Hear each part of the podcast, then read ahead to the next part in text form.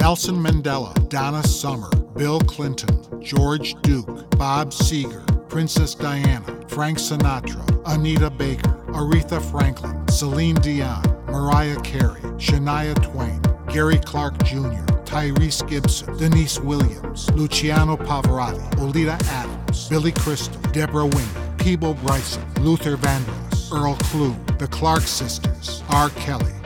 In one way or another, Grammy Award winning mixer producer Gerard Smerek has shared experiences with all of these.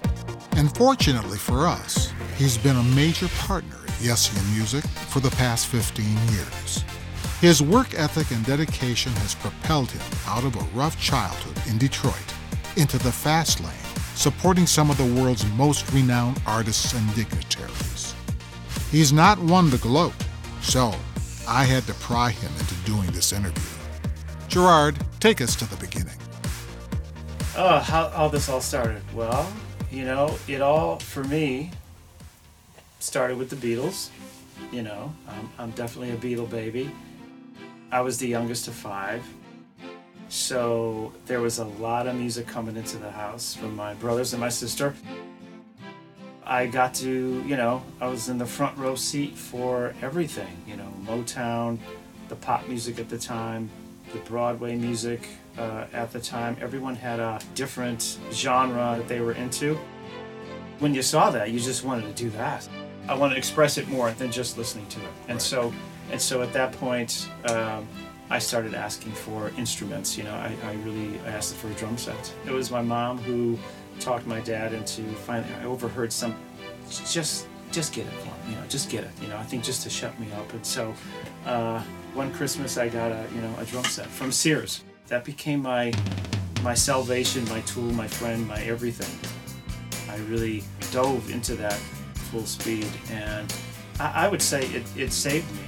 The popular thing is, you know, my friends are stealing cars. You know, my friend, there's people doing drugs. There's people, you know, it's it's not a no, it's not a good situation. But I had a purpose. I had a reason not to do these things. You know, uh, I had a, I was gonna, I was gonna be something. I knew what it is, you know, that I wanted to do back in those days, I mean, there was really just there were two columns. There was like the college material and the you have to find something where you can work with your hands. There wasn't going to be you know money for college. There wasn't you know this was not part of my my path. You know I could see that. So as I was getting to the end of high school, I um, I started to go through the yellow pages.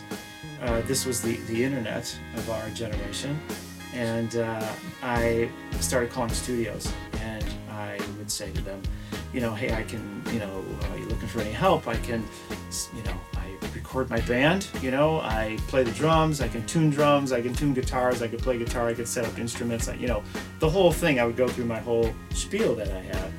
Uh, because the, the, the point is I had to find something because the high school was coming to an end and my dad was looming with a job for me uh, that I didn't want to do or, or interviews that I didn't want to go to and didn't want to be you know couldn't see myself It was factory work. being a part of he was a truck driver so it was going to be something in, in this this area you know so I started calling these studios and it was always you know no thanks no thanks you know uh, and finally uh, there was one where the guy was like, uh, "Yeah, you, you got tapes?" And I goes, "Yeah, I got tapes." He goes, "All right, come down and bring the tapes." You know. And so I'm taking a bus from high school and I'm going down to this place. Did I know what I was doing?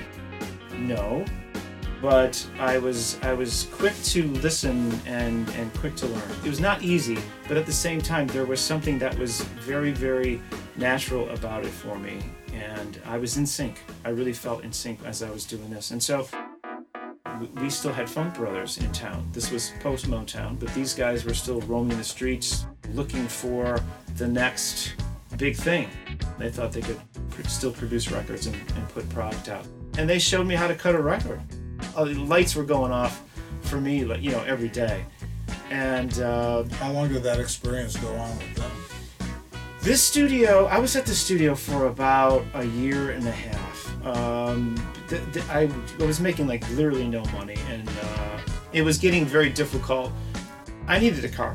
I was still taking a bus, you know, and uh, I needed to make a bit more money for that. So I was pushing the owner to, to you know, give me a raise and all that. But other people were drifting in the studio. You know, Cat Stevens came in for a session and he brought an assistant. The good part here is that he brought an assistant. I saw good technique, you know, and so observing this stuff and again learning and then whatever I saw and whatever I experienced, I would try out on the very next session. Now with enough confidence to go and I had a little bit of a resume, uh, I went to Sound Suite for a while. This is where and Don Was was there at this point, of course, putting together his sound. They'd give him the the graveyard shift, you know, uh, starting at midnight and going until like eight in the morning, and uh, we would cut rhythm tracks. You know, we would cut tracks all night. Uh, you know, him funky tracks. You know, again trying to find that that Motown sound. Him trying to find his his sound. He loved Motown. Dennis Coffey would come into these sessions. You know, this is Sweet Pea. You know, coming into all this stuff. This is where I met Louis Resto. And, and then from there, it just kept kept going around until I got to the point where um, I'll skip a few studios. There was a film studio that I that I worked at for a while. I learned about film mixing uh, from Jerry Frederick. That was you know, special recording, yeah. which, which I worked out under as well. This was the facility that that did the radio broadcast for the Lone Ranger. It was written and produced there back in the 40s, 50s. Right. Um, it was it was a great studio, great old funky studio. Jerry Frederick was was the mixer there, Right. and he was fantastic. This was mixing film, and, and my job was to assi- again assist him. Uh, now I'm now I'm working with 35 millimeter film, you know, and and and realizing what the two pop is for, you know, what the what the clapperboard is for.